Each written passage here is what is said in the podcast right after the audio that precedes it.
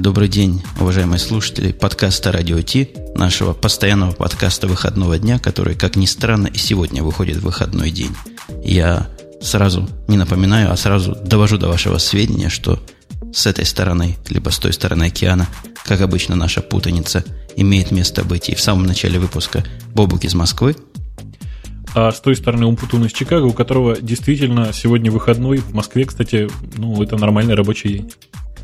Ну да, сегодня мы 50% попали в наше обещание записывать по выходным. Ну, 50%, по-моему, хороший шанс, хороший процент, и можно смело продолжить, не оправдываясь особенно перед слушателями, чего же мы такие необязательные типы не вышли вовремя. Ну да, тем более, что тем в этот раз получилось не очень много, зато очень много крупных новостей таких, которые действительно интересно будет обсуждать.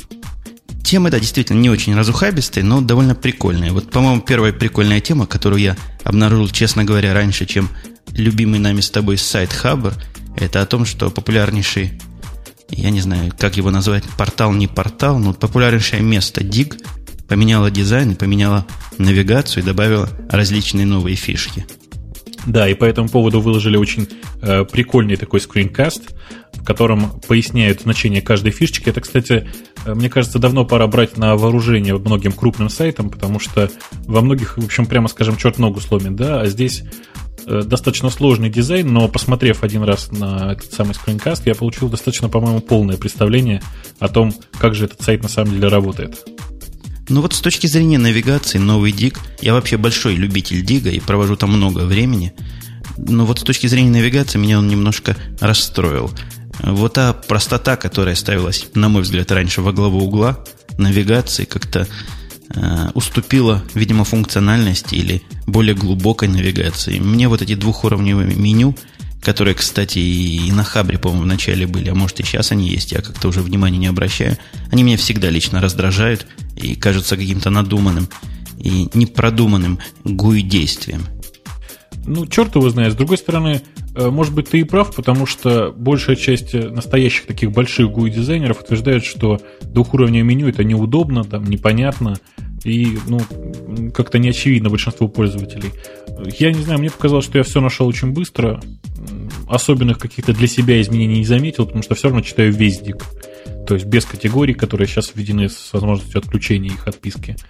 Вот. И поэтому я совершенно спокойно на это смотрю. И с одной стороны, а с другой стороны, очень рад тому, что там появилась отдельная категория подкасты, которая тоже очень, очень, мне кажется, пока перспективной.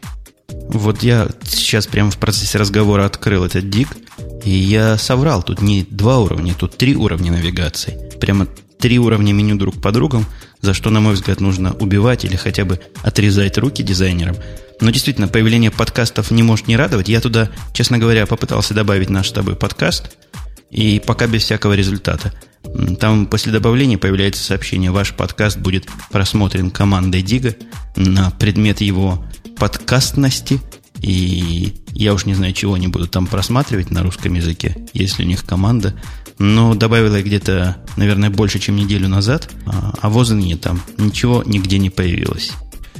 Ты знаешь, мне кажется, что уже и не появится, потому что действительно, скорее всего, им не удастся отслушать это все на русском языке. И что самое главное, ты же понимаешь, что если они будут прослушивать так каждый подкаст, который к ним приходит, они просто с ума сойдут. Потому что прослушать подкаст все-таки немножко дольше, и это немножко другой формат, нежели прочитать текстовое сообщение. Я абсолютно согласен, поэтому я не понимаю всей этой логики, что они должны зааппровить эти подкасты для добавления в их базу данных дигговскую. Но механизм голосования, когда сами пользователи определяют, насколько тот или иной контент хорош, по-моему, достаточно избирательный в этом случае. И вводить еще один уровень при редактировании, мне кажется, совершенно лишний. И вот, как мы видим на примере нашего с тобой подкаста, не очень эффективный метод. Ну, с другой стороны, может быть, мы просто недостойны, может быть, нам нужно попробовать пробиться на русскоязычную реплику Digg, которая называется news2.com, по-моему, или .ru, я уже не очень помню этот сайт. Тем более, что там как раз в основном чисто русские новости. А Digg новый все-таки, мне кажется, намного более красочным, что ли. Знаешь, не так давно разговаривал с одним человеком, который очень активно в России пытается продвигать поиск Yahoo. И когда я спрашивал, почему, ну чем же он лучше, чем, я не знаю, чем Google, чем Яндекс, чем что-то еще, он отвечал очень просто. Зато выдача вот поиска у Yahoo красивая, понимаешь? Кстати, к Google можно поставить такое расширение, которое называется, как оно называется, Stylish.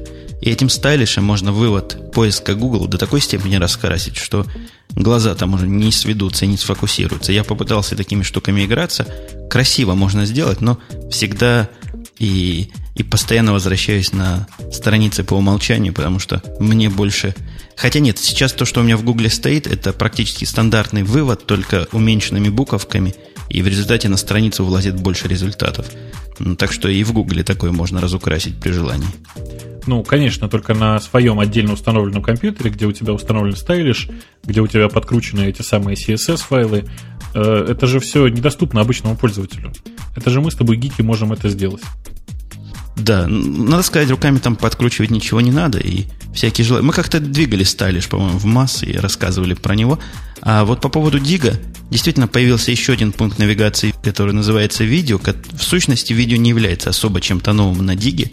Видео и раньше там было внутрях, в меню можно было найти видео не как раздел верхнего уровня. Теперь же видео это полноценный на уровне новостей, подкастов.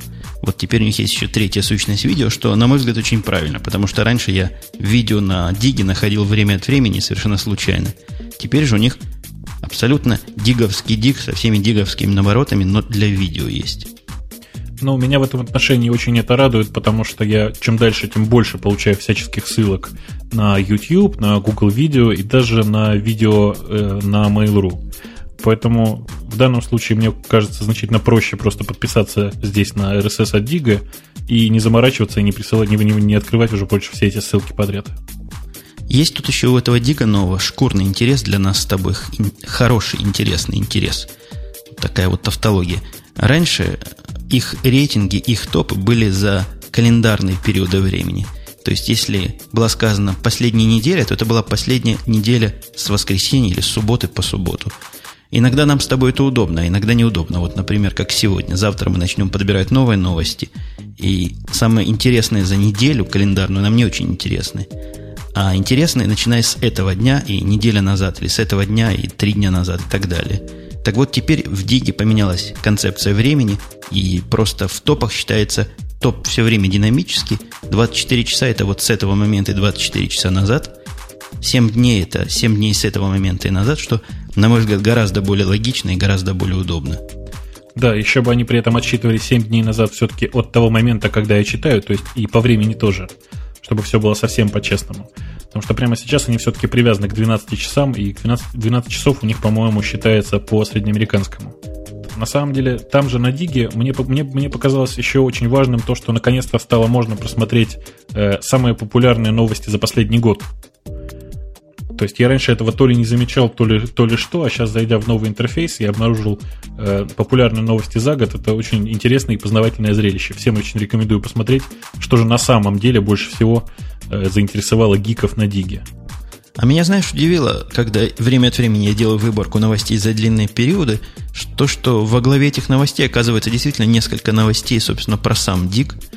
Что-то какое-то в этом... Зацикленность, по-моему, местной аудитории на самих себя есть. Ну, это, с другой стороны, очевидно. Это на большинстве сайтов так, ведь самые долго обсуждаемые новости – это обязательно новости о самом сайте. Ну, я думаю, мы тоже уже довольно долго, как и поклонники другие Digg, обсудили это. И предлагаю перейти к более другой, но практически традиционной для нас темы, а не поругать ли нам Zoom. Сегодня мы еще его не ругали. Да, я, кстати, когда ты прислал мне эту ссылку на видео от Лео Лапорта, я с удовольствием таким просмотрел, просто согласен и готов подписаться под каждым словом, которое он произнес. У нас, собственно, сегодня два сообщения про Zoom в сторону его ругания. Первое для затравки маленькое, до Лапорта. Zoom кому-то был подарен с приустановленной совершенно замечательной, видимо, порнографией. Да, причем, по-моему, она homosexual, да, было сказано, то есть она гомосексуальной направленности, и подарок, естественно, был преподнесен какой-то... 12-летней дочери. Да, то есть для нее это, видимо, было довольно серьезным потрясением, хотя я, конечно, догадываюсь, что сейчас дети, в общем, обо всем догадываются очень давно, но все равно это не самое приятное, так скажем, сообщение по поводу Zoom. Тут шума это много наделало, и уже обвинили в этом деле, много кого обвинили, но самое реальное обвинение, которое чаще всего звучит, это вот китайские рабочие там чего-то где-то не то поставили, видимо, для своих целей проверочных или еще для каких-то хороших у них способов проверки, ничего не могу сказать. Мне кажется, это вдвойне странный способ проверки, особенно в случае китайских рабочих, потому что у них это, насколько я помню, уголовное преступление, вообще распространение любой порнографии, причем там какие-то страшные совершенно кары по этому поводу обещаются. Типа отрубание рук? Блудливых. Ну, что-то в этом духе, тем более, что там это будет отследить достаточно просто. Насколько я помню, в Китае до сих пор весь доступ в интернет осуществляется через несколько государственных проксей, которые, в общем, так и работают. Да, но одно радует, если бы я был китайцем, одно меня радовало, что при таком количестве пользователей интернета, а их там вроде бы немало, отследить какого-то конкретного любителя порнографии было бы, наверное, технически не так уж просто, потребовало определенных усилий. Но вот у нас Лео Лапорт, с которого ты начал, действительно высказался очень экспрессивно по поводу того, за что он ненавидит, это дословный перевод, ненавидит Zoom. Там было несколько, собственно говоря, пунктов таких разной степени серьезности. Самый серьезный, который я услышал, и он подтвердил совершенно мои опасения, это история по поводу отчисления за каждый проданный Zoom компании Universal Music, если я не ошибаюсь. Все остальное, конечно, было очень много придирок к реализации Wi-Fi, к тому, как используется Wi-Fi и для чего он там нужен. Вообще, Лео Лапорт очень такой экспрессивный человек, он с очень большой экспрессией обо всем этом рассказал, очень приятно было слушать. Мы обязательно дадим ссылочку на это видео, потому что тут один раз увидеть лучше, чем 100 раз услышать в нашем изложении. И еще он возмутился с самого начала, что у них есть колесо, которое не крутится, его тоже это задело особо сильно. Надо сказать, Лео, я сам раньше слышал в одном из его подкастов твит, хвалил Zoom как будущий продукт и как интересную идею, и как интересная потенциальная вещь, но вот, видимо, реальность все-таки разошлась с ожиданиями и вот вызвала такую негативнейшую и резкую реакцию. Я не помню, рассказывал я тебе или нет, но у меня с Zoom здесь очень странная такая ситуация была. Дело в том, что я его потрогал в руках даже. Во-первых, он достаточно тяжелый на фоне айподов. Ну, мне показался, по крайней мере. Он не очень приятный на ощупь, опять же, в отличие от айподов. И, как оказалось, он ужасно хрупкий, потому что хозяин этого айпода, собственно говоря, уронил его с высоты, ну вот там, с высоты стола, условно говоря, на пол, и после этого Zoom больше не включился. Это меня, честно говоря, отпугивает еще больше, чем история про непонятно зачем там работающий Wi-Fi. А ты пробовал ронять iPod-видео, вот айподы такие, с жестким диском?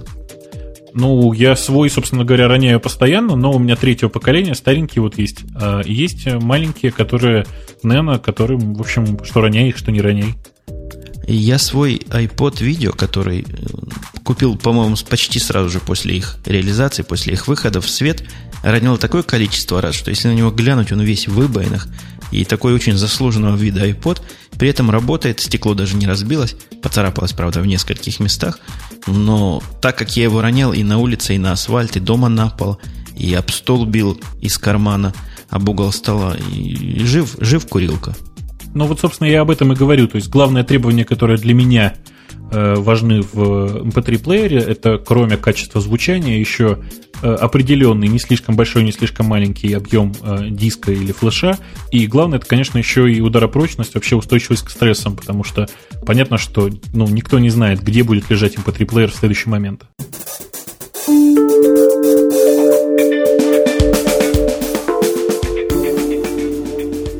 Теория и практика звукозаписи.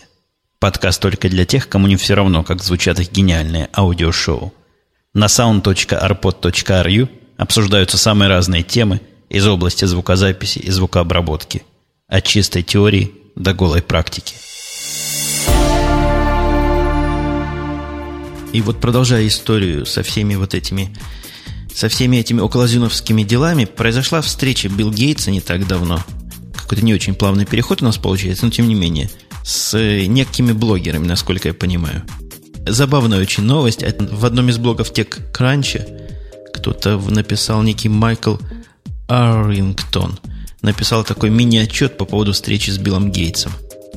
Я, честно говоря, не совсем понял, что это была за встреча, но понятно, что касалась она в основном, собственно, DRM и всех этих, как здесь написано, легальных и псевдолегальных систем типа allofmp3.com и, собственно, BitTorrent и других файлообменных сетей. Вообще, меня эта новость удивила и позабавила, точнее сказать, с нескольких позиций. Во-первых, во многих русских источниках эта новость была переведена как «Билл Гейтс согласился, что у DRM нет будущего». Хотя в сущности и в заглавии, и дословно речь об этом и близко не шла. А это первое мое было удивление. А второе, забавность, рассказывает вот этот автор блога, что он для себя вынес с этой встречи. Вынес он для себя три вещи. Все три одинаково забавные. Во-первых, всем подарили по зуну бесплатному там. Он утверждает, что это уже третий зун, который получил от Microsoft. Видимо, известный человек. Вторая радость была этой встречи в том, что было прикольно, как он пишет, посмотреть на лицо Гейтса, который вошел в комнату, где каждый блогер, практически все, каждый из них, пишет автор, имел Mac открытый на столе перед нами, и даже одна из них там развернула с AirPort'ом какую-то локальную сеть. Все исключительно на продукции заклятого друга Microsoft, Apple. Ну и третье, что он вынес, он говорит, это была часовая беседа ни о чем на основе вопросов и ответов с этим мистером самым Гейтсом. Ну, а с другой стороны, что можно было еще ожидать? С одной стороны, пришли несколько гиков, довольно известных в своих сетевых кругах, да, которые пришли с этими самыми мэками и таким образом, ну, ярко выраженно показали свое отношение к Биллу Гейтсу и его компании, с одной стороны. А с другой стороны, пришел человек, у которого миллиардные капиталы, которому, в общем, глобально не столько интересны эти самые блогеры, и рассказал им о своем видении того, как бы вот, как должен выглядеть этот самый DRM. Как он представляет себе DRM, он не рассказал, он указал на некоторые недостатки существующих систем, и основной недостаток, что они, в общем, не очень юзер-френдли, не очень простые, не очень прозрачные для пользователей. Нет пока такого DRM, который не мешал бы. Это с одной стороны. А с другой стороны, он поругал системы умных дисков, вот как с Sony Rootkit'ом история, когда интеллектуальная защита прямо на носитель куда-то вкатывается.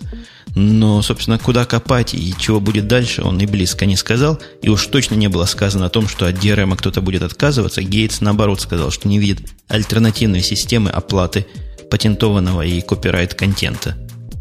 По этому поводу, если ты помнишь, у нас с тобой есть еще одна там такая небольшая темка по поводу cost-analysis, собственно, как раз системы защиты цифрового контента в Windows Vista. Да-да, я открываю пока ее, а ты начни затравливать. Тему, по-моему, ты принес, она мне не очень знакома. Это такая очень сложная, очень объемистая тема. Наверное, обязательно нужно будет дать ссылку на оригинальный документ. Если говорить очень вкратце, появился некоторый анализ, собственно говоря, от тех средств защиты и тех методов, которые Microsoft продвигает в отношении материалов класса люкс, как здесь приведено, на самом деле премиум контент. Ну, не перевести это сейчас на русский, к сожалению. Речь идет в основном о тех материалах, которые находятся на новых вот этих самых носителях типа Blu-ray, о том стриминг-контенте, который передается по сети, по защищенным каналам и так далее.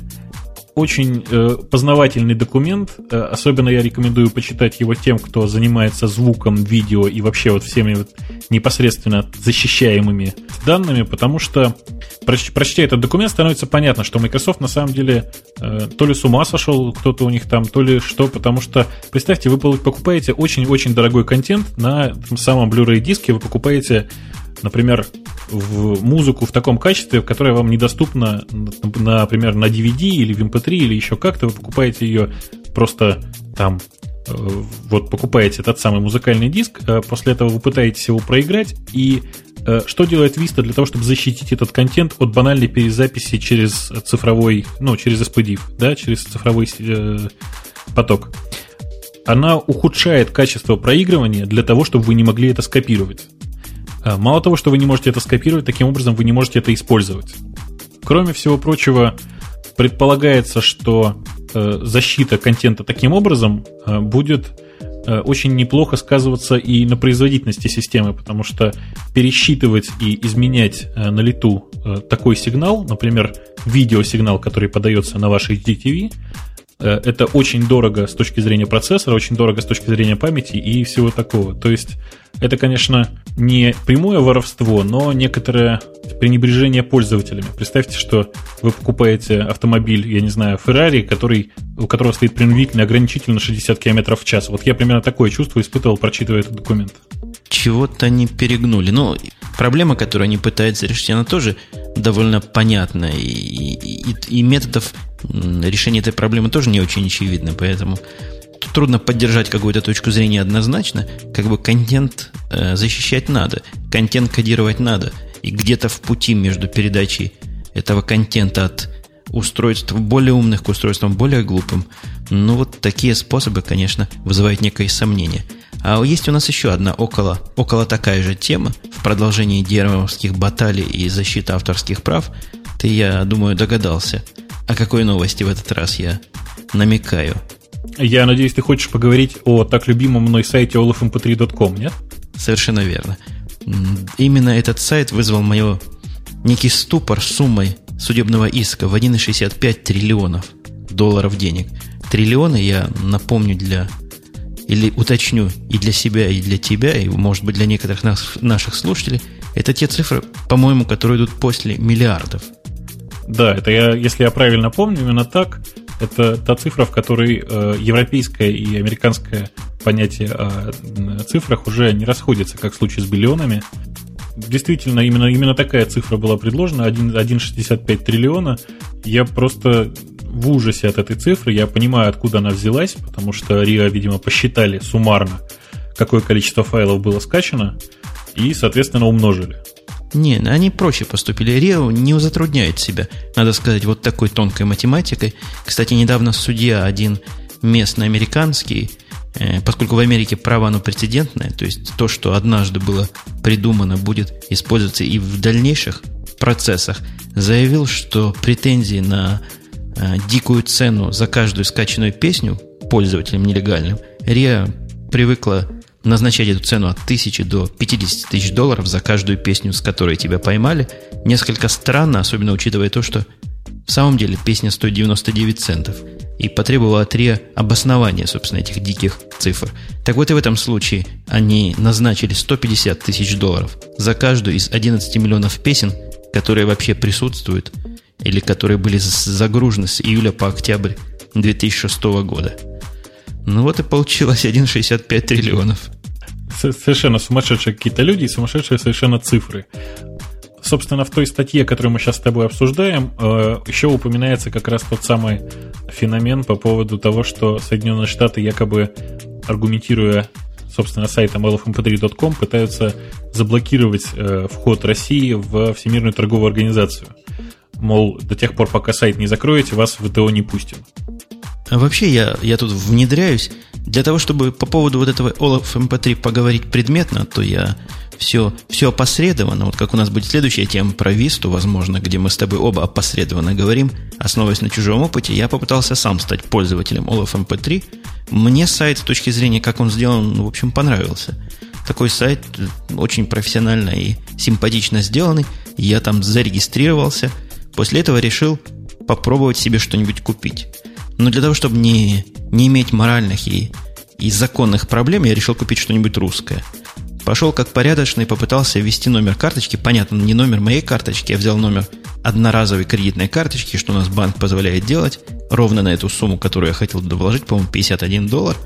И столкнулся с тем, что нет никакого способа, я не нашел вообще никакого способа со всеми их 5 или 6 платежными системами, представлены там, заплатить с моей абсолютно законной MasterCard. Все мои транзакции отбивались. В некоторых местах было просто сказано, что поддержка MasterCard нет или уже нет, или еще нет. Я не нашел вообще никакого способа для иностранца в своем лице купить чего-нибудь законное или незаконное с этого сайта. Вероятно, это потому, что ты использовал именно MasterCard, а не Visa, которая более употребима в России сейчас. Я, честно говоря, вот подобных проблем никогда не видел. По поводу сайта allofmp3, конечно, можно сказать, что сделан он очень профессионально. И для тех, кто, наверное, может быть, еще не знает или не замечал там, или не видел того, как он сделан, там есть одна вещь, которая разительным образом отличает его от всех подобных сайтов. Дело в том, что Сделано все очень хитро. Сделано это следующим образом. Ты заказываешь, какую композицию ты хочешь скачать или какие композиции ты хочешь скачать, и указываешь, в каком качестве они должны быть перекодированы с диска. И так как я как большой меломан по привычке скачиваю в наилучшем качестве, я всегда сталкиваюсь с проблемой, что они говорят: подождите немножко, сейчас это все, в общем, перецифруется в нужном вам качестве. Такого сервиса нигде, кроме как на allofmp3, я больше не видел. И больше того, я в последнее время вместо того, чтобы качать, собственно, непосредственно MP3, которое наличествует в названии этого сайта, начал качать файлы в lossless кодировке, то есть без потери качества, чем был очень доволен. Прямо сейчас, конечно, сайтом allofmp3 я не пользуюсь, не то чтобы по лицензионным соображениям, а просто как-то не до того. Новый год на носу, и поэтому не могу как бы сказать, работает ли сейчас пополнение по Visa карт, но по MasterCard, по-моему, оно не работало никогда. Ну, у меня есть и Visa карт, и если я найду какой-нибудь способ взять себе одноразовый номер для Visa карт, потому что по поводу российских сайтов, которые просят кредитные карточки, я все-таки еще параноидально немножко настроен. Я непременно попробую и доложу нашим дорогим слушателям в одном из следующих шоу. Следующая тема, на которую мы хотели с тобой перейти, вот на которую я намекал, про Висту, да, мы хотели поговорить? Или оставим пока Microsoft в сторонке и перейдем, например, на альтернативные ей операционные системы, как то ZFS в последнем билде Леопарда? Можем поговорить о ZFS, тем более, что я уже его попробовал в той мере, в которой он доступен в текущем билде. Могу рассказать о впечатлениях. Вводное слово о том, что ZFS – это относительно новая система, насколько я помню. По-моему, ей 5 или 6 лет всего. И это open-source система. Я не знаю, начиналась ли она как open-source или потом стала, которая используется и довольно сильно продвигается саном в своих Solaris'ах. И вот в тех серверах Fujitsu, которые я купил, Spark и Sun совместимых, она стояла как файловая система для всех незагрузочных разделов по умолчанию. Да, все совершенно так. Продвигает это дело компания Sun. Появилась действительно около 5, что ли, лет назад, если не меньше уже. При этом надо понимать, что это все-таки файловая система, которая изначально была нацелена на упрощение работы с дисками на серверах. Но вот по странному стечению обстоятельств это пригодилось, видимо, и для Apple, потому что в текущем билде Леопарда действительно появились, собственно, средства поддержки ZFS. Те замечательные скриншоты, которые ходят в интернете и показывают средства управления, собственно говоря, ZFS в Леопарде, на самом деле это просто скриншоты пока. То есть всех этих средств нет, но вот все командлайновые тулзы оказались на месте, и я с удовольствием их попробовал. Могу сказать, что работает все ничуть не хуже, чем в том же Solaris. ZFS в переводе означает Zettabyte File System, по-моему, да? Да, я, честно говоря, не знаю такого числа. Все обозреватели, которые рассказывают об этой файловой системе, подчеркивают, что в данном случае все, что нужно знать конечному пользователю, что она 128-битная. Это означает, что максимально адресуемое число блоков будет 2 в 128 степени, что большое число, и умом его трудно охватить. Тут где-то я видел сравнение, что если действительно построить когда-нибудь такой дисковый массив, который будет адресовать и будет иметь в себе количество дисков, для которых вот этот 2 128 понадобится, блоков, то энергия, которая будет затрачена на вращение этих дисков, будет достаточно, чтобы вскипятить весь мировой океан. Ну, в общем, да, это очень большое число, действительно. На самом деле, что это означает для конечного пользователя, это самое ZFS? Во-первых, ZFS – это так называемые таймслайсы. Я не знаю, говорили или нет, не помню уже по поводу Леопарда и по поводу планирующихся там и уже работающей системы Time Machine. Собственно говоря, что это такое? Это возможность зафиксировать некоторые изменения в системе. Например, установили вы новый софт, проверили, что все работает, все настроили. После этого вы говорите: вот здесь у нас будет вот такая контрольная отметка. После этого вы работаете, вам надоело, или вы что-то сделали не так, вы решили откатиться, вы нажимаете одну кнопочку и с помощью этой машины времени перемещаетесь именно на тот диск, каким он был некоторое количество времени назад. Сделано это именно с помощью ZFS, потому что ZFS поддерживает вот эти самые таймслайсы, возможность в любой момент остановиться и продолжить нормально работать с предыдущим, собственно, вот этим контентом. Небольшая корректировочка тут со стороны меня. Насколько я читал, насколько я слышал, Time Machine, которая будет в Леопарде, может бежать не только поверх ZFS, но и поверх их стандартной HFS плюс системы. И, видимо, им понадобится не только ZFS возможности для этого использовать, а сделать более высокоуровневый механизм, потому что ZFS пока, во всяком случае, не может быть загрузочным основным системным диском. То есть считается, это все, конечно, слухи, и я кода не видел, как оно у них работает, на чем у них основано, но слуховые сайты говорят, что Time Machine может как использовать ZFS, так и не использовать ZFS. Конечно, бежать над ZFS, где эта фича уже имплементирована прямо в саму файловую систему, будет, наверное, технически проще и, видимо, надежнее. Да, наверняка это так. Я слабо пока представляю, как они это будут делать для обычных HFS-дисков. Ну, разве что писать отдельный где-то журнал каждой операции и потом откатываться по ним. Для справедливости, мы тут ZFS с тобой хвалим. Вот эти все фичи, о которых мы говорим, типа снапшоты, как ты их назвал, слайсы, да? Ну, это речь-то, собственно, об одном и том же. Я не знаю, как ты, но я знаком с этой фичей уже, наверное, лет 10 как минимум.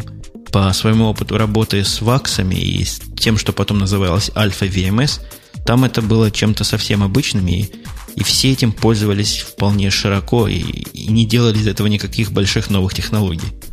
Ну, собственно, да, не прошло и 15 лет, как дело ваксов наконец-то зацвело и начало побеждать. Именно так все это и выглядит. Появилась ZFS, появились там для Linux появился LVM с той же самой совершенно функциональностью. Это то, что было всегда жизненно необходимо на серверах. Но это просто, по-моему, первый случай, когда это добралось на машины конечных пользователей. Еще одним из плюсов считается то, что файловые системы теперь могут быть компрессированы прозрачным образом. То есть это то, что более-менее знакомо, я так понимаю, виндовсовским юзерам, когда они говорят «закомпрессировать контент», и после этого влазит просто на диск больше информации. Я-то тоже ничего особо такого нового, революционного не вижу, но фича, конечно, полезная и приятная. Особенно с учетом того, что новые современные процессоры могут, не очень нагружаясь, все это дело быстренько раскрутить в обратную сторону. На самом деле для меня еще очень важным явилось то, что вот у меня сейчас на столе стоит iMac, я не хочу его разбирать для того, чтобы воткнуть в него новый жесткий диск. Ну, просто не хочу, и все. Мне гораздо проще купить там FireWire, новый внешний жесткий диск, воткнуть его и поставить рядом. Всегда останавливало, что это будет отдельный раздел, на котором будут находиться новые данные. В случае с ZFS это совершенно не так, потому что можно к логическому, собственно, волюму, к логическому разделу подценить еще один физический жесткий диск и таким образом увеличить его объем. Собственно, вот это для меня было таким очень важным поводом, почему на ZFS стоило посмотреть. То есть это, говоря на простом человеческом языке, означает, что можно увеличивать существующий какой-то раздел, существующий диск за счет подключения дополнительных. И с точки зрения системы, и с точки зрения ваших программ, какой-то ваш один диск, который уж не знаю, как будет у вас называться в системе, будет просто расти до действительно бесконечности, до вот этой 2 в 128 степени. Я правильно понимаю эту фишку? Ну, примерно так, да. На самом деле ограничения, конечно, есть. Там, по-моему, на нынешний момент утверждается, что нельзя подключить более 256 жестких дисков, ну, то есть вот этих самых дополнительных физических устройств. Поэтому для любителей составить большой, огромадный дисковый массив из iPod Shuffle, наверное, будет все-таки довольно тяжело это сделать. А можно разве больше 256 подключить по SATA-интерфейсу? По-моему, там до 128 ограничений есть. А по FireWire можно. По FireWire можно, по USB можно, никаких проблем здесь нет. А есть еще один у них плюс. Система эта, надо сказать, все вот эти плюсы, когда мы говорим о управлении томами, они идут корнями в идею объединения в системе файловой больше, чем файловую систему, но и то, что называется управление томами. То есть здесь это все примерно одна сущность. ZFS – это одновременно и управление томами, и традиционная файловая система. Но это так, пометки на полях. А кроме того, эта файловая система еще умеет умно писать части информации на разных дисках. То есть это что-то сродни тому, что делают аппаратные RAID для ускорения записи и потом для ускорения чтения. Да, все так. Единственное, что я не нашел в ZFS возможности резервирования данных как-то, в общем, в аппаратных рейдах, ну и так же, как в программных рейдах сейчас существует. Они утверждают, что то, что у них заменяет нечто похожее на RAID 5, работает даже лучше программно, чем все остальные программные реализации, даже некоторые аппаратные реализации RAID 5, из-за того, что время записи, вот эта дыра, известная в RAID 5 записи, когда часть данных может потеряться, в довольно длинный период времени, он длинный с точки зрения наносекунд, конечно, или миллисекунд, у них вот это время в разы, чуть ли не в порядке уменьшено. Я что-то с трудом пытаюсь вот понять, как это можно было реализовать. Ты же знаешь, да, как это сделано в случае аппаратных дисков? Ну да. Там просто, если кто не знает, там есть дополнительная батареечка, в которой хранятся те данные, которые еще не успели записаться. И при следующем включении компьютера, если, например, произошло резкое выключение питания, при включении эти самые данные туда аккуратно дописываются.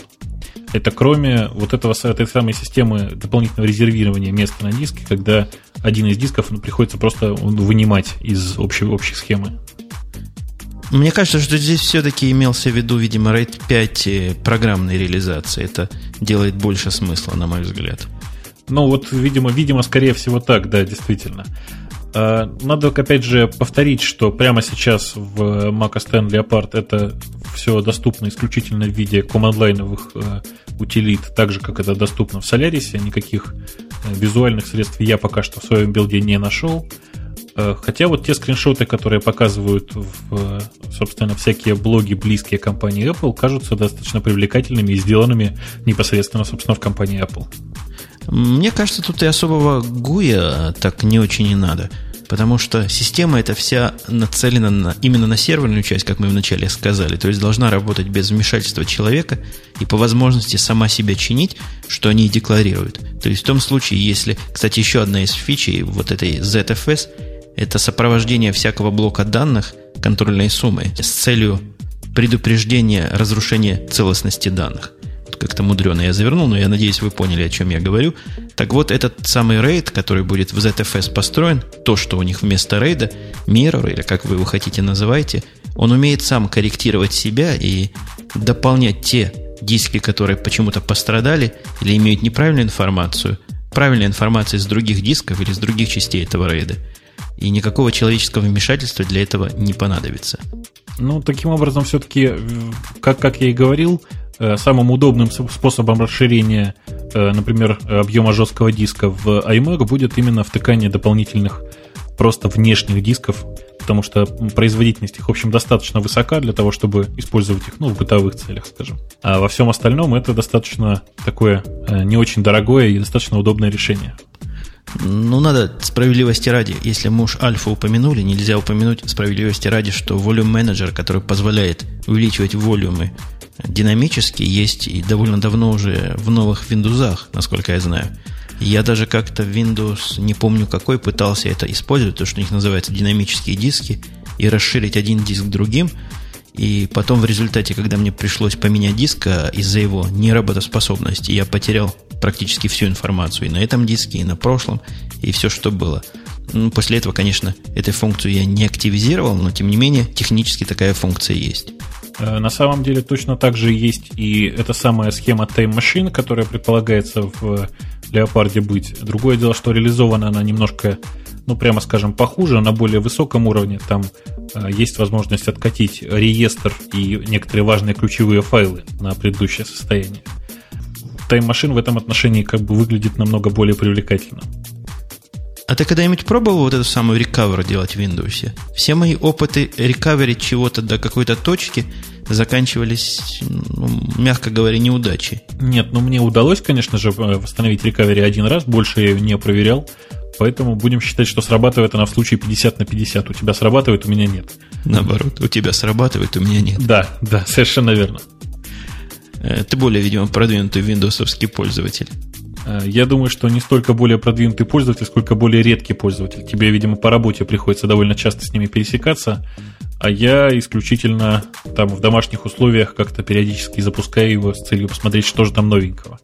Так же, как не так давно я делал это с Windows Vista. Кстати, ты знаешь, мне удалось установить Vista в нативном режиме на iMac. Вот так вот? Под что? Под Bootcamp или под... Под Bootcamp, конечно. То есть в Parallels-то оно встает как влитое, а вот под Bootcamp это было увлекательно, тем более, что половина драйверов, в общем, не существовало. пришлось брать эти самые буткемповские драйвера от компании Apple, аккуратненько подпиливать их напильником. Тем не менее, мне удалось запустить Vista нативно на iMac, и могу сказать, что, конечно, macOS выглядит намного привлекательнее. Если уж мы заговорили о Windows, и до того, как мы опять тронем Windows, я тебя хочу спросить, ты слыхал о выходе программы альтернативной этому самому Parallels, всем известной версии VMware, но теперь для OS X, которая, если мне не изменяет мой склероз, называется Fusion? Не только слышал, но и уже почитал отчеты об быстродействии, и оказалось, что Parallels, ну, пока что на этом рынке, конечно, выигрывает. Да, я ее не только прочитал, не только услыхал, я даже ее поставил себе.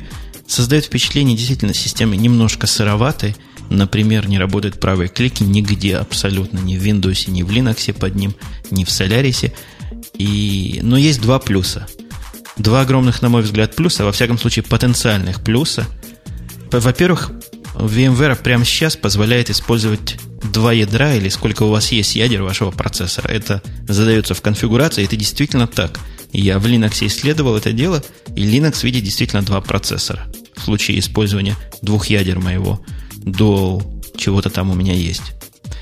А второй плюс — это наличие очень серьезной и большой базы готовых образов виртуальных машин, которые можно, не парясь, достать, скопировать, запустить, следуя простейшим инструкциям, и таким образом будете иметь у себя все, что надо. Вот таким образом я, избежав длительной установки, получил у себя и Solaris, и Fedora 6, и Ubuntu 6.10 сервер, и несколько еще других штук, которые они называют appliance'ами. Ну, это и очень интересно само по себе, и вдвойне интересно, потому что, собственно, этот самый VMware Player, то есть средство для просто запуска этих самых операционных систем, оно, насколько я помню, сейчас бесплатно, и мы с тобой об этом уже рассказывали. Да, но, видимо, Workstation для вот этот Fusion, для OS X будет стоить каких-то денег. Я даже слышал ориентировочные цены то ли 40, то ли 50 долларов, пока фантазеры называют. Но все равно деньги небольшие, я наверняка куплю, конечно, за рабочий счет себе лицензию на это дело, и буду с ним внимательно и пристально наблюдать. Пока и VMware Tools не выглядит особо рабочими, как-то все оно сыровато и бытовато, но что вы хотите, это, по-моему, первая публичная бета, поэтому много ожидать от нее не стоит. Но, тем не менее, VMware — это компания, которая очень давно на рынке виртуализации, и вообще вот в этом кругу, в кругу тех, кто использует несколько операционных систем на одной машине, это, по-моему, уже что-то вот сродни тому, как мы называем ксероксами все копировальные аппараты. Точно, стандарт де-факто в нашей области. Да, именно так. Кстати, ты образа Vista, раз уж я опять вспомнил, под VMware не видел? Я видел образ Windows 2003, но Vista как-то мне не попадался. Я боюсь, что прямо сейчас Windows Vista под VMware будет просто ужасающе выглядеть и ужасающе тормозить, потому что она вся, точно так же, как Mac OS X, рассчитана на аппаратное ускорение графики.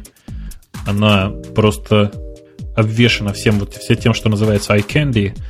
Огромное количество каких-то свистелок, каких-то плямбочек, которые выпрыгивают. Ну и, конечно же, я не упустил возможности вот у себя тут, пока запустить эти самые шахматы, посмотреть, как же они играют. Помнишь историю про шахматы и Mac OS X? Нет, я не в курсе, о чем ты. История, если начинать ее с самого начала, звучит так. Один из ранних пользователей Windows Vista обнаружил в ней в разделе игры шахматы, которые очень сильно похожи на те, что поставляются вместе с Mac OS X.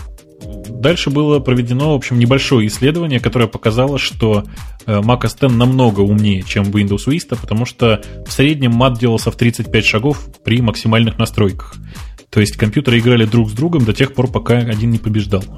Да-да, что-то напоминает мне. Мне даже кажется, это когда-то звучало в одном из наших шоу. Вполне может быть. Ты же понимаешь, что мы обозреваем обычно очень много всяких новостей, и вспомнить все практически невозможно. Так вот, шахматы оказались действительно очень похожи, ну прям вот совсем похожи на то, что в Mac OS X. Очень удивительно было наблюдать, насколько, как бы это сказать прилично, свистнули из Mac OS X идею виджетс. Интеллигентные люди говорят, спионерили. Ну хорошо, спионерили. эту самую идею виджетс, прикрутив ее на свой лад, на мой взгляд, не самым удачным образом.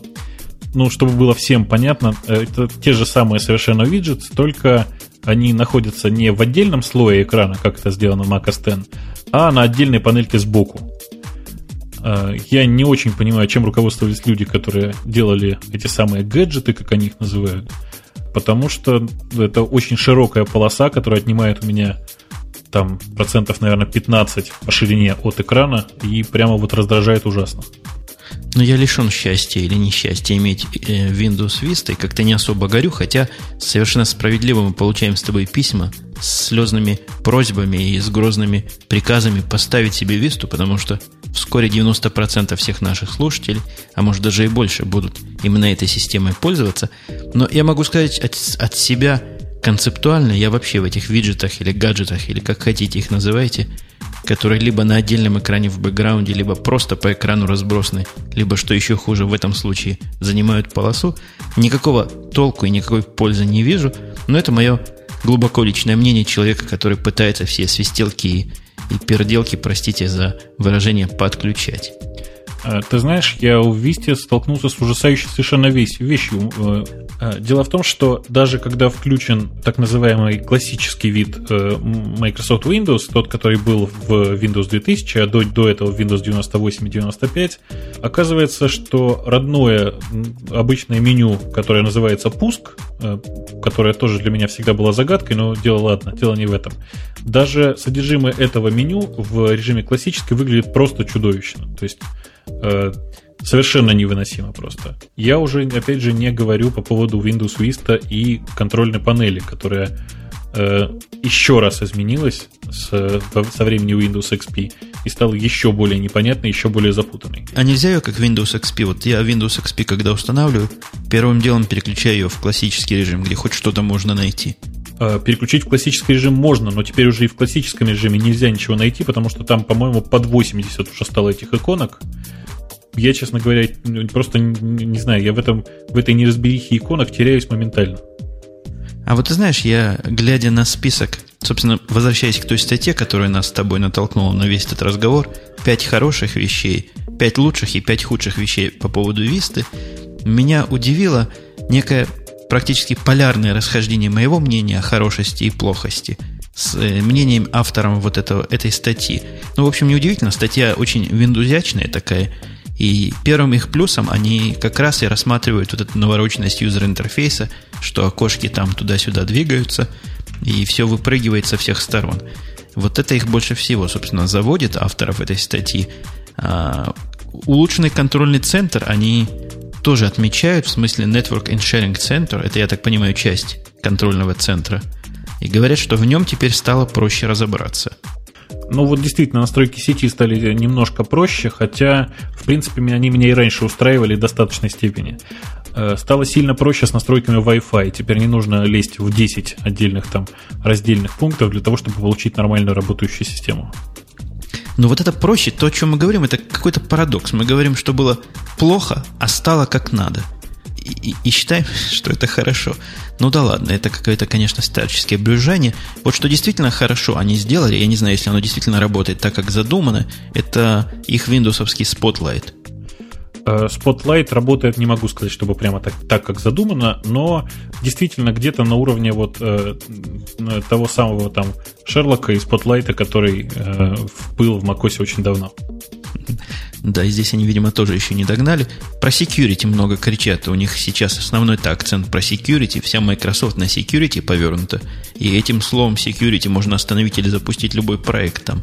Так вот, с точки зрения security, они утверждают, что многое сделано. И как гениальную совершенно вещь, я, по-моему, излишне скептически звучу, но тем не менее, как гениальную вещь они описывают возможность блокировки не только inbound connection, но и outbound connection.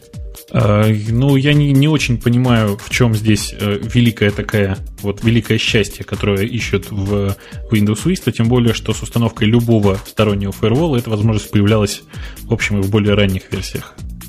Да, и в том числе бесплатные фаерволы тоже позволяли это делать. У меня какой-то с японским названием, уж не вспомню, как стоил 0 денег и тоже позволял все эти вещи делать. Еще у них есть там как это называется, против фишинга, по-моему, защита какая-то. Да-да-да, это новая антифишинговая защита в, собственно, Internet Explorer CSS 7, который тоже вышел не так давно и доступен в том числе и для Windows XP. Не то чтобы она была какая-то очень новая, идея совершенно очевидная, что сайт Microsoft имеет, в общем, сведения о большей части фишинговых сайтов, которые появляются в сети, имеется некоторая база, которая обновляется через Windows Update, и тем самым как бы позволяет нормально оперировать с пользователем, то есть не давать ему открывать фишинговые сайты, по крайней мере предупреждать о том, что это фишинговые сайты, заходить туда не надо.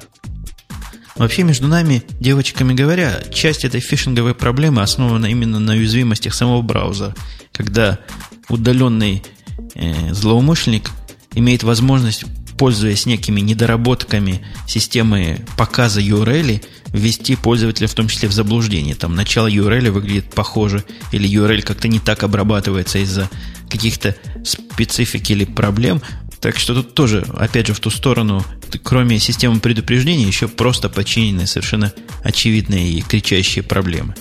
Ну, в общем, да. На самом деле проблемы с безопасностью в Microsoft Vista мне не кажутся настолько серьезными, чтобы пока что можно было о них говорить, несмотря на то, что вот новости на том же сайте Хабр уходят о том, что появляются уже и эксплойты готовые для Microsoft Vista, и для всего вот этого люди приспосабливаться начинают.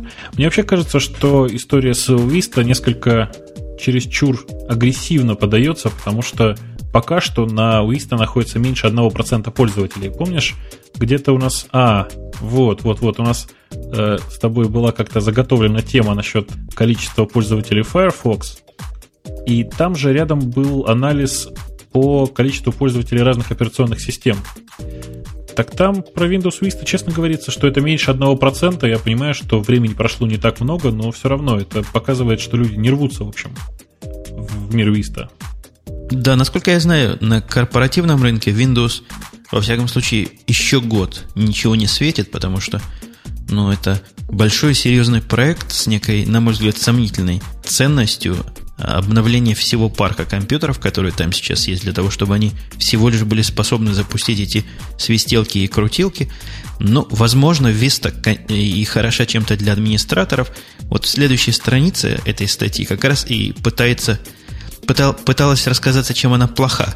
Но парадокс просто. Мне кажется, что то, что они считают плохим, это скорее хорошее, чем плохое. Первая, самая главная гадость Висты — это то, что она требует подтверждения пароля при выполнении неких опасных операций. Насколько я понимаю, это нечто напоминающее sudo-based вот защиту, как в Ubuntu или в других системах, где пароль администратора скрывается, и для подтверждения неких административных действий от пользователя запрашивается его пароль еще раз. Да, это точно так же, как та же самая схема используется, собственно, в Mac OS X. Да-да, совершенно верно.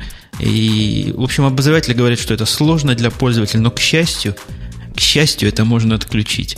Вот это, по-моему, недостаток, а не достоинство, что это можно отключить. Я не знаю, насколько оно надоедает, но надо отдавать себе отчет, что если это сделано по уму, то это сделано с определенным резоном, а не просто так для того, чтобы пользователю досадить. Что еще раз подтверждает идею о том, что главная проблема безопасности операционных систем находится аккурат между экраном и клавиатурой. Исключительно в тех самых пользователях, которые вот эту, собственно, фичу отключают и в результате получают потом совершенно управляемую сторонними через сеть пользователями систему. Я не очень понимаю, что означает в контексте вот Windows Vista эту фичу отключить. Это означает, говоря на человеческом языке, что все аппликации, все программы будут бежать под рутовскими привилегиями. Как это ее можно отключить? Нет, это будет означать примерно то же, как если ты в суду укажешь не запрашивать пароль. То есть молча исполнять все команды, запущенные через суду, как раз с администраторскими правами. Ну да, практически будет эквивалентно работе под рутом. Ну, то есть да, на самом деле просто любая программа сможет выполнить любую программу от администратора. Еще сильно ругает тут бэкап. Говорят, бэкап упрощен. И настолько простой, что им никто пользоваться из глубоких и умных пользователей не сможет. Ты видел тут, какой бэкап-то у них происходит? Я не знаю, что там не понравилось, собственно говоря. По-моему, как раз функция бэкапа максимально очевидна. Выбрать тип файлов, которые сбэкапить, и нажать кнопку «бэкап». Все, больше там ничего не надо. Да, мне кажется тоже, что бэкап из-за вот этой надуманной сложности, которую не очень грамотные юзер-интерфейсовские девелоперы придумывают, где пользователя бедного заставляют выбирать какие-то директории, какие-то скеджулинги, какие-то странные, неочевидные вещи, он поэтому не популярен. Я не знаю, как у тебя, но у меня из знакомых некомпьютерных людей бэкапа не делает вообще никто. И мне кажется, это из-за сложности и неочевидности процесса. Здесь же процесс сведен до идиотического оптимума, я бы сказал. К сожалению, очень обидно, что именно эта функция Microsoft Vista практически не будет использована большей частью пользователей, потому что закопана она все-таки глубоко в меню, в контрольной панели. И додуматься до того, чтобы вызвать и заставить пользователей бэкапить, в общем, это должен быть отдельный системный администратор. Еще говорят, что явный недостаток Vista — это в том, что мощным этим умным юзерам, power-юзерам, некие фичи теперь, не очень понятно какие, но некие фичи теперь будут доступны сложнее. Я даже не знаю, что там за фичи такие есть. А, вот пример приведен. Поменять ассоциации программы, которая запускается при клике на файл. Вот теперь это можно сделать только через registry. Ну, это, конечно, действительно недостаток. Я бы не стал это на месте авторов этого GUI так глубоко закапывать. Но, тем не менее, какая-то направленность в сторону простых систем с точки зрения пользователя того же Mac OS X наблюдается и, на мой взгляд, не может не радовать. Очень угнетает, к сожалению, то, что это проявляется только в тех местах, где это, как мне кажется, наименее необходимо. Потому что как раз вот функции бэкапа, мне кажется, оптимизировать совсем не надо было. А вот с контрольной панелью надо что-то делать. Да, они про контрольную панель говорят, что в одни и те же места можно перейти. Это опять же с чужих слов, а ты это видел. Перейди 10 путями, и во всех этих 10 местах она будет называться 10 разными словами. Да, но при этом показывать один и тот же диалог. Совершенно верно, я это тоже отметил. Ужасно совершенно. Последним недостатком они говорят цену. Цена в $259 для... Это Ultimate. Это самый крутой, по-моему, апдейт, да? $259 стоит. Да. Ну, вот, говорят, дорого. Ну, дорого, опять же, смотря с чем сравнивать. Если сравнивать с апдейтом, апгрейдом OS X, то это, конечно, дорого. Собственно говоря, жалуются это на то, что кроме вот этих вот свистелок и бренчалок ничего нового в Vista нет. Потому что обещанный нам WinFS не появилось. Не появилась эта самая новая графическая подсистема, которую тоже нам так обещали, которая так и не вышла и, в общем, развилась в отдельный совершенно проект, совершенно не похожий на то, что было обещано сначала. Было изобретено масса интересных велосипедов, потому что я просто некоторым образом копаю чуть-чуть глубже. Мне интересны те технологии, которые в Windows Vista будут касаться веба, и там довольно много всяких интересных вещей, о которых, может быть, когда-нибудь стоит поговорить отдельно. Так вот, значит, можно начать с того, что Microsoft изобрела свою версию Zool. Zool — это, собственно, такой XML-based виджет-сет, как это сказать по-русски. Надеюсь, наши слушатели понимают и гиковский язык. Я тоже очень на это надеюсь. Так вот, не будем, ладно, углубляться далеко. В общем, Microsoft изобрела массу разных интересных велосипедов.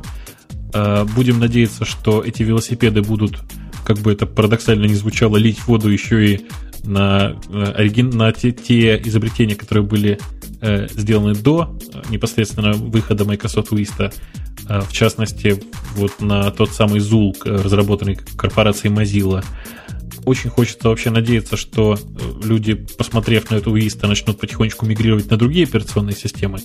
Но, опять же, не будем пока загадывать вперед, никто не знает, что там получится в результате.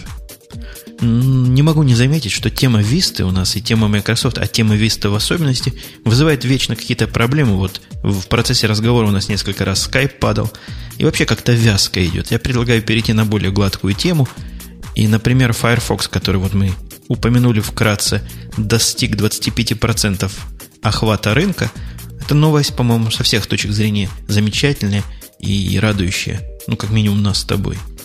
Да, я не могу не радоваться, тем более, что я всегда уже очень давно пользуюсь этим браузером. Перешел я на него, как ни странно, с браузера Opera, исключительно потому, что чем дальше, тем больше разработчиков таких серьезных веб-приложений ориентируются именно на Firefox. И, в частности, это происходит именно потому, что Firefox очень удобное средство для разработки. Я перешел на Firefox Mozilla, а вот что у меня было до Mozilla, я честно говоря, не помню. Конечно, я пробовал и Internet Explorer в годы своей туманной юности, но пока не было Mozilla, моим основным браузером был все-таки Netscape. Если кто из наших пожилых слушателей помнит еще название такой компании. Так вот, утверждаю, что 25% общее количество пользователей различных Firefox, 1.5 и 2.0. Почему-то в их статистике, которая здесь представлена, глобальная статистика W3 Counter, Firefox 1.5 держит гораздо больше процентов, чем Firefox 2.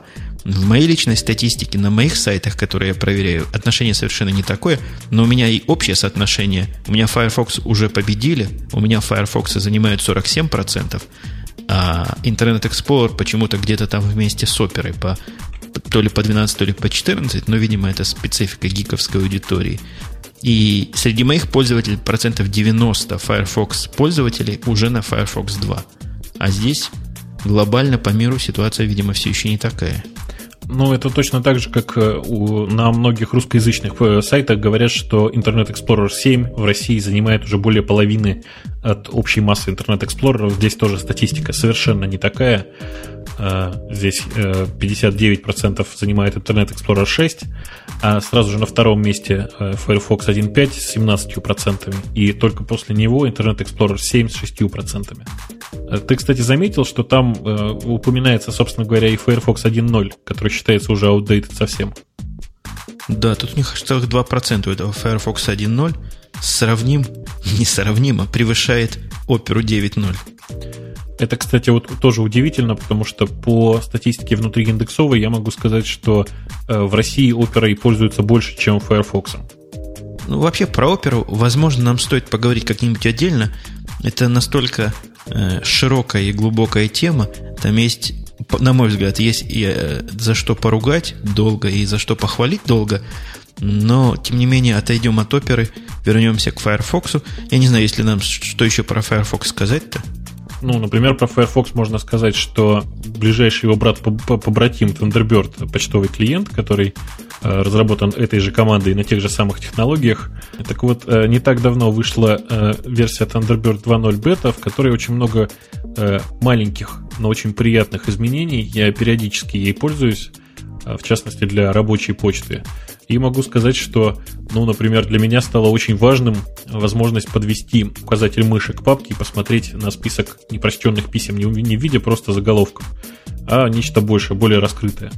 Да, вот сайт Linux.com, который обсматривал его, и через который мы вышли на эту, собственно, новость, говорит, что апдейты эти не снесут вам башку, это я в переводе на литературу на русский язык, но, тем не менее, являются приятными и юзабельными. Вот сильно они подчеркивают, и я с ними согласен. Я поставил себе эту вторая версия, по-моему, бета-1, и мне понравилась возможность тагов, мультипл тагов, то есть то, к чему меня Gmail приучил. Можно тагить некоторые сообщения, причем многими тагами одновременно. Да, я вообще тоже посмотрел на, собственно, возможность тагинга, и теперь могу сказать, что если Gmail, ну, наконец-то, в конце концов, уже решат какие-то проблемы внутри себя и откроют IMAP наружу, да еще и появится некоторая возможность синхронизировать теги между собой, то есть, и чтобы в IMAP и в нормальном почтовике были одинаковые теги, это будет просто такая маленькая своеобразная бомба, потому что вокруг этого можно завязать все, что угодно, включая там, я не знаю, какую-нибудь CRM-систему нарисовать на этом. Да, это было любопытно. Еще говорят, что есть RSS-ридер прямо в Thunderbird. По-моему, там и раньше было такое дело, да? Они, видимо, его как-то улучшили. Да, он был там и раньше, никаких особенных вот сверхулучшений я не увидел. Единственное, что добавили, просто более красивый, более чистый вид. Ничего тут такого больше нет. В общем, действительно, Thunderbird 2.0 глобально ничем не отличается. Стало приятно, что он активно, вот видно, очень хорошо видно, что он стал есть меньше памяти. Для большинства пользователей, с которыми вот общаюсь я по поводу Thunderbird, это весьма даже актуально. Единственное, что меня прямо сейчас останавливает на переход к Thunderbird 2.0, пусть оно и в стадии бета, оно у меня не упало ни разу, к сожалению, пока не все экстеншены еще портированы. У меня их, по-моему, то ли 24, то ли 27, я не очень помню, простите, могу соврать. Однако понятно, что, привыкнув к этим экстеншенам, я уже не могу просто так мигрировать на ту самую версию 2.0 бета. Ты, конечно, технологически более загиканы в этом смысле, чем я. У меня, по-моему, стоит один экстеншн на Thunderbird, и этот экстеншн, который позволяет масштабировать картинки, чтобы они влазили в размер письма, и, по-моему, уменьшать их перед посылкой. А зачем бы мне нужны были еще экстеншны, я даже ума особо не приложу. Но вот если глядеть на список улучшений, которые они тут говорят, понятно, что пример вот улучшения одного – это различные продвинутые поп-ап нотификации, когда пришла новая почта. То есть это дает какое-то понимание той степени и той важности апгрейдов. То есть все это действительно мелкие, но приятные штучки, без которых жить можно и в старой версии, но которые, видимо, украшают жизнь в новой. Вообще у меня, кстати, большая претензия к Mozilla Corp, которая сейчас занимается релизами и Firefox, и Thunderbird. Почему же у них, собственно, между 1.0, 1.5 и 2.0 такая маленькая разница? Как-то все-таки не по-нашему, не по-гиковски. То есть я, например, привык, что между 1.5 и 2.0 существует некоторая какая-то глобальная разница. Здесь же глобальной разницы никакой. Действительно, мелкие улучшения в общем качестве приложения и действительно такие же мелкие улучшения во внешнем виде. Но, с другой стороны, стоит посмотреть на программу, которая улучшается из версии к версии, изменяется юзер-интерфейс ее постоянно и продвигается. Я говорю о Microsoft Outlook, в результате которой получается монстр, на мой личный взгляд и на мой личный практический опыт, в котором и найти конкретное письмо трудно, и который очень плохо держит большое количество почты.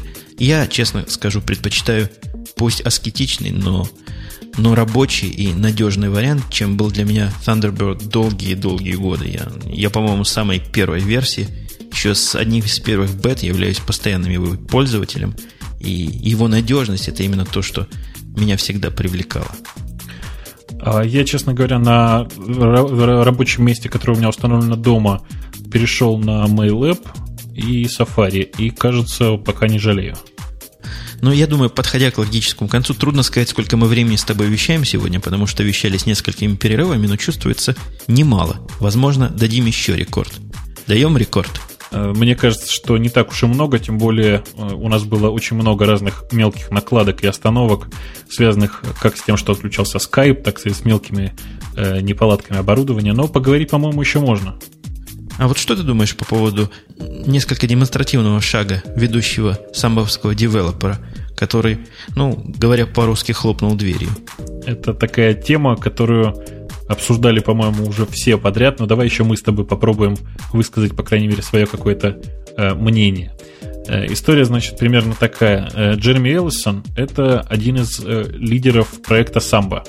Что такое «Самбо»? Это такая разработка, которая позволяет всем юниксовым приложениям, всем линуксовым приложениям, всем системам на BSD базирующимся, и в том числе Mac OS X, оперировать с Windows серверами от компании Microsoft.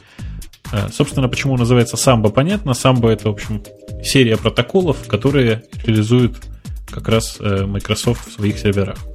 Если не ошибаюсь, оно называется SMB, эти протоколы, да? Да, конечно. Просто читают это всегда как самбо.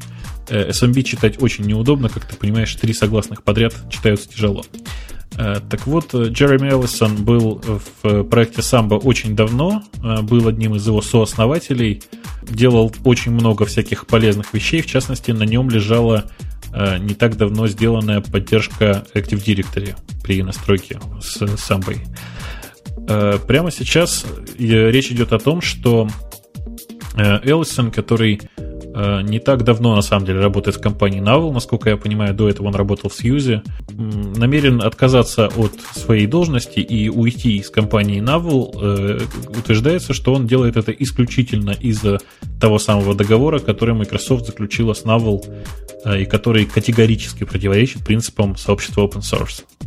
Во всяком случае, это он так утверждает, но по неофициальным и более-менее официальным данным уходит он не просто в никуда, а уходит в не менее известную компанию Google. И ходили слухи, я и на Digg это читал, и, по-моему, на Хабре, что это уже какая-то традиция перед уходом в Google громко хлопнуть дверью и объяснить свой уход какими-нибудь высокоидеологическими и высокоморальными принципами. Ну, это тоже способ, потому что, смотри, Эллисон, кроме всего прочего, получил еще очень неплохую рекламу для себя. Ведь про него написали, по-моему, все крупные новостные вот гиковские сайты. Написали про него не несколько строчек, а прямо так серьезно и развернуто. Чего не случалось уже очень давно, потому что команда разработчиков Самбо, она где-то там, ее служба и опасна, и трудна, и на первый взгляд как будто не видна, и вот большая часть разработчиков действительно не видна совсем. Но вообще надо себе отдавать отчет, во всяком случае, мне так кажется, что с точки зрения того же Novell и команды, которая занимается интеграцией с Windows, договоренность скорее дело хорошее, чем плохое, в техническом смысле этого слова. Видимо, какие-то спеки могут быть, во всяком случае, потенциально, теоретически доступны, какая-то интеракция между инженерами Novell и Windows тоже может иметь место быть. То есть вещь-то может быть перспективная с точки зрения разработки.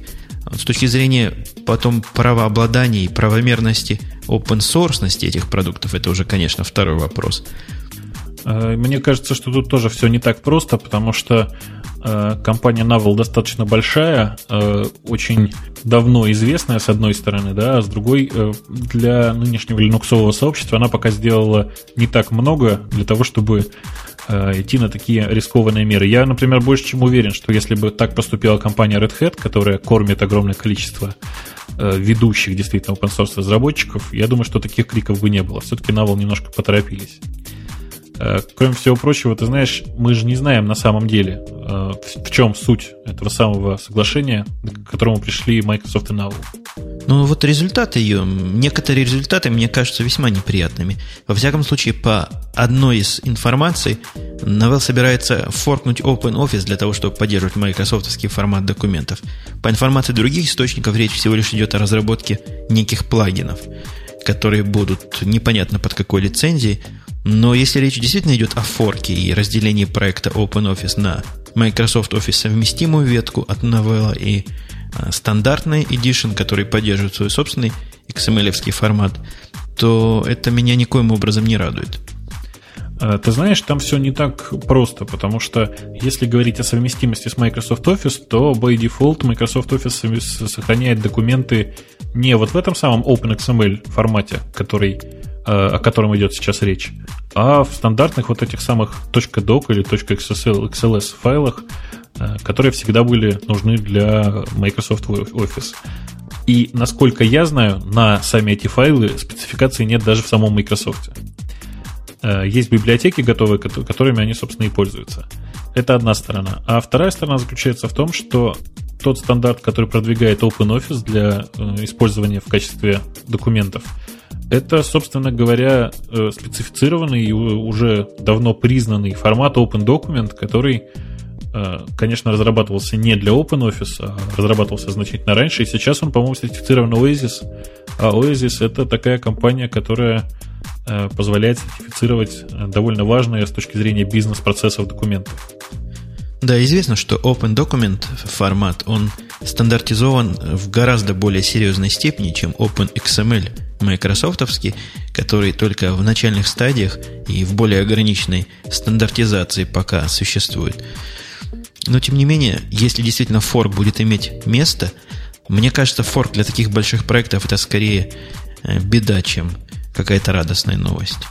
Ты знаешь, я тоже очень боялся первый раз, когда появились первые крупные форки, как, например, 2 или 3 года назад Red Hat и еще несколько крупных компаний объявили о форке проекта X-Free. Кто не знает, это такая подсистема для графического отображения, в общем, интерфейса пользователя. Форк произошел как-то очень-очень чисто, и прямо сейчас загибается проект X-Free очень на подъеме, собственно, Xorg. Тот самый форк, который был произведен. Я, собственно, это к чему? Если появится какой-то форк непосредственно OpenOffice, к сожалению, или к счастью, OpenOffice распространяется под двойной лицензией. Это означает, что компания Novell не сможет использовать, с одной стороны, логотип OpenOffice, а с другой стороны, собственно, не сможет какие-то коммерческие услуги указать по этому полученному новому продукту. Поэтому смысла особенного в форке я, конечно, не вижу. Мне кажется, я достаточно разумно скажу, если обращу ваше внимание на возможность разработки не то чтобы плагина, а экстеншена и к Microsoft Office, и к OpenOffice, который позволит обмениваться документами с меньшими проблемами.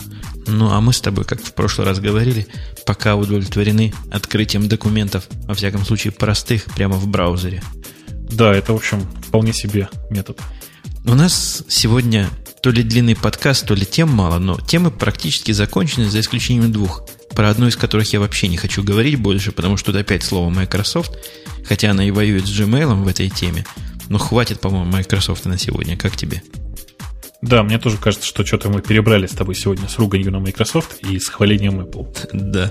Есть у нас такая тема, которая, не знаю, стоит ли ее трогать в конце. Некое слайд-шоу мы нашли с тобой, где рассказывается про 25 лучших аппликаций, лучших программ, то есть всех времен и народов. Я не знаю, много ли тебе это в душе затронуло. Тут было несколько программ, от которых у меня что-то защемило где-то. Да. Вот что тебе вспомнилось больше всего, глядя на этот список? Ну, глядя на этот список, мне вспомнился, например, Lotus Раз, Два, Три, на котором я лично когда-то автоматизировал бухгалтерию своей собственной конторы. И это было мое первое знакомство вообще с классом этих программ. Я был абсолютно поражен идеей, что вот такая же универсальная вещь, как текстовый редактор, такое же можно делать с числами. Я до сих пор помню свое удивление и ступор, и вот какая-то просто шок от новизны этой идеи. Да, у меня, в общем, было две таких программы, на которые я смотрел и вспоминал с удовольствием, глядя на скриншот. Это вот тоже Lotus Раз, Два, Три, а второй это Turbo Pascal, который вышел в том же году и который, в общем, на долгие годы вперед, по-моему, стал любимым средством разработки таких доморощенных программистов, что ли. Ну, по-моему, лет 10 он держал, может быть, лет 8 Turbo Pascal, и вот это вся семейство Turbo где-то до, пожалуй, до начала 90-х, даже до 93-го года, да, можно сказать. С 83-го по 93-й семейство Turbo цвело и пахло. Мне кажется, что оно, в общем, цветет и пахнет до нынешних дней. Другое дело, что оно постепенно переменилось с семейства Turbo в семейство Borland. Оно начало называться Borland и Borland Pascal.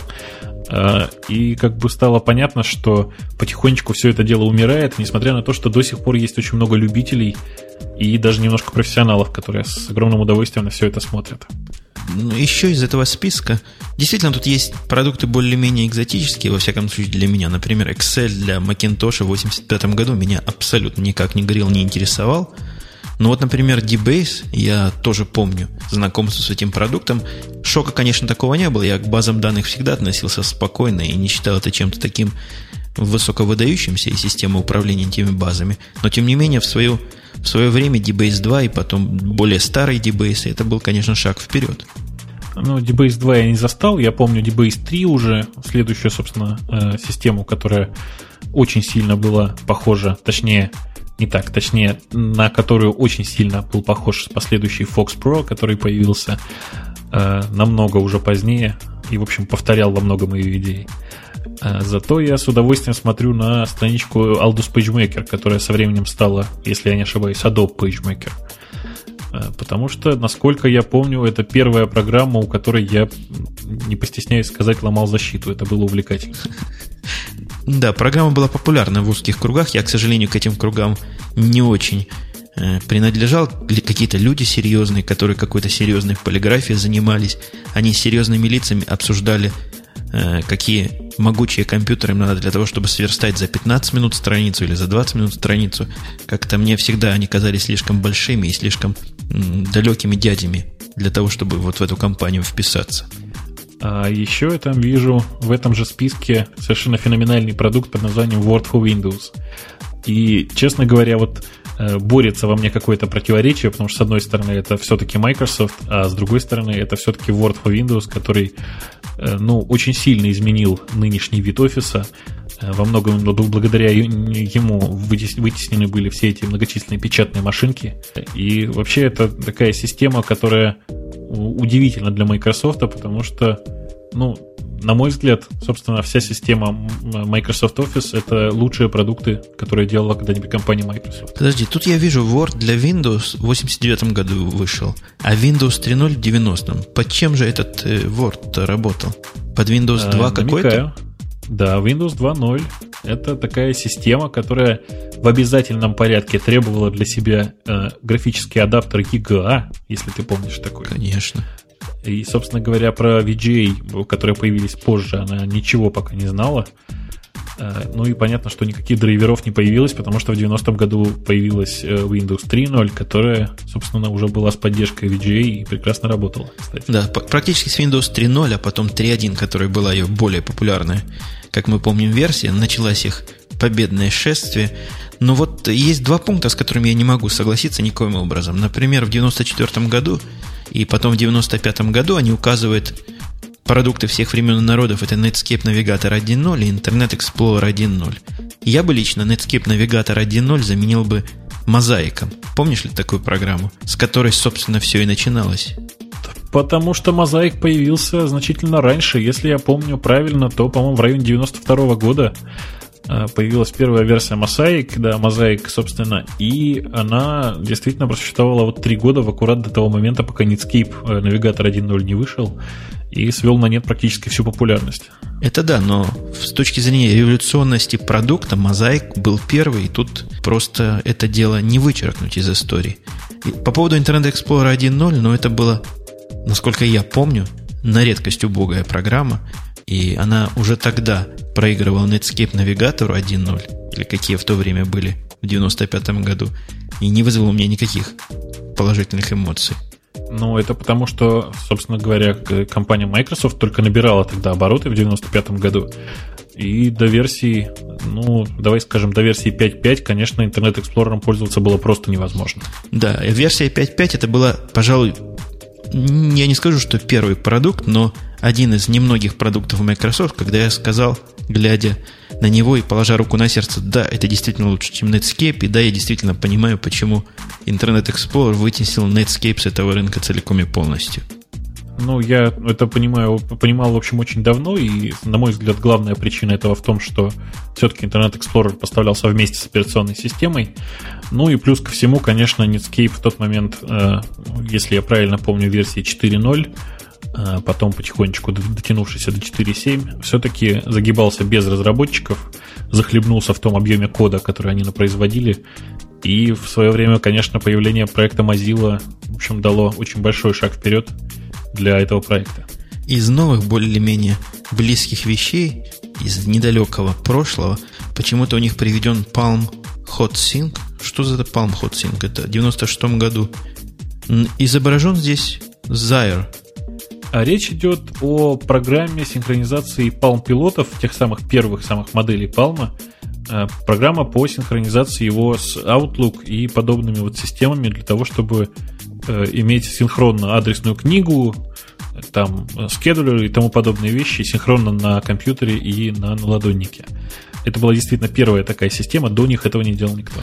Ну, допустим, хотя, мне кажется, идея тут на поверхности лежит, и революционность хот-синка с революционностью, например, раз, два, три, я бы лично в один ряд не поставил. Дальше у них идет 2001 год OS X, что, на мой взгляд, достойное место занимает в этой галерее, как, пожалуй, первый Unix с очень человеческим лицом. 2001 год знаменателен и выходом какой-то версии, по-моему, первой версии iTunes. Это не очень... По-моему, да, по-моему, она была 1.0. Да. И последняя запись, которая здесь... 2004 год, смотри, совсем недавно, Mozilla Firefox 1.0. Ну, мы, видимо, раньше, чем 1.0 его использовали. По-моему, он и раньше уже был в вполне рабочем состоянии. Ну, собственно, мы-то с тобой наверняка использовали то, что сейчас называется Симанки, то есть Mozilla просто классическую, которая пришла как раз на смену Netscape Navigator 4.7, который потихонечку загибался, в свою очередь, как я уже говорил. Меня, знаешь, что удивило во всей этой вот эпопее с 25 программами? Вот обрати внимание, начиная с 1978 года практически все программы выходят хотя бы раз в год, выходила какая-нибудь историческая программа, а то и две программы выходила в год. А ближе к концу, к 2004-му, чем дальше, тем реже. 96-й год, 2001 год, 2004 год. Чувствуешь, за 8 лет всего 4 программы. Ну, мне кажется, это обратная сторона примерно той же ситуации, которую и мы с тобой в прошлый раз говоря про Wii, немножко тронули, а особенно наши слушатели в комментариях эту тему развили. Какая-то тут гонка мегагерц, гонка гламурности и гонка гладкости интерфейса пошла, супротив функциональности и красивым правильным идеям. Я по этому поводу видел очень красивую презентацию от компании Microsoft по поводу развития Microsoft Word. Собственно говоря, там было очень замечательно построен график, количество иконок на панели Microsoft Word в зависимости от версии. Надо сказать, картинка просто ужасающая, конечно. Кстати, вспоминая Nintendo Wii, должен сказать, что в Москве прошло первое представление этой самой приставки. На представление я не пошел, почитал отзывы очевидцев. Все просто в бурном восторге по этому поводу. Где-то здесь на днях у моего коллеги Ромы Иванова будет день рождения, мы к нему обязательно сходим, тем более, что к нему обещали привезти эту самую приставку. Мы тут узнавали в недалеком от нас магазине, в котором есть эту приставку шанс купить, нам вроде как по блату, вроде как из-под полы пообещали эту приставку завтра, если мы придем в 5 часов утра. Ты можешь себе представить, какая там должна быть очередь, чтобы, значит, в 5 часов утра из-под прилавка нам эту приставку достали? Нет, ты знаешь, тут получилось все значительно проще. Другой наш коллега заказал эту приставку в магазине «Озон», который в основном торгует книгами, но иногда вот и такими гаджетами приторговывает. В «Озоне» сначала сказали, что у них большая очередь, и доставят они только 19 января, а потом перезвонили и сказали, что вот готовы привезти вот уже скоро. Слушай, я думаю, мы, если сейчас перейдем в приставки и в игровые всякие штуки, мы не закончим еще один час, как минимум. Поэтому давай попытаться все это закругляться. Я тут с ужасом думаю, сколько мне еще все это монтировать. Время уже начинает быть позднее. Хорошо бы сегодня успеть все это замонтировать и выпустить, потому что завтра у тебя и у меня тоже будут рабочие дни. Да, давай все-таки заканчивать. Я напомню нашим слушателям, что на той стороне океана, в теплой, но немножко снежной Америке, был Умпутун из Чикаго. А на этой стороне океана, в холодной и, видимо, заснеженной Москве, я слыхал слухи, что у вас снег там идет. Бобук из Москвы. Да, снег действительно пошел. Всех с наступающим Новым годом. Я думаю, что мы услышимся в следующий раз уже только в Новом году. Я надеюсь, по крайней мере, на это. И долго гулять мы не будем. И все-таки выпустимся, в этот раз точно в выходные. Да, я тоже на это надеюсь. Со своей чикагской стороны желаю вам всяческих праздников, начиная от Нового года и Крисмаса, и кончая Ханукой, и что бы вы там еще не праздновали. Пока. Услышимся на следующей неделе. Пока.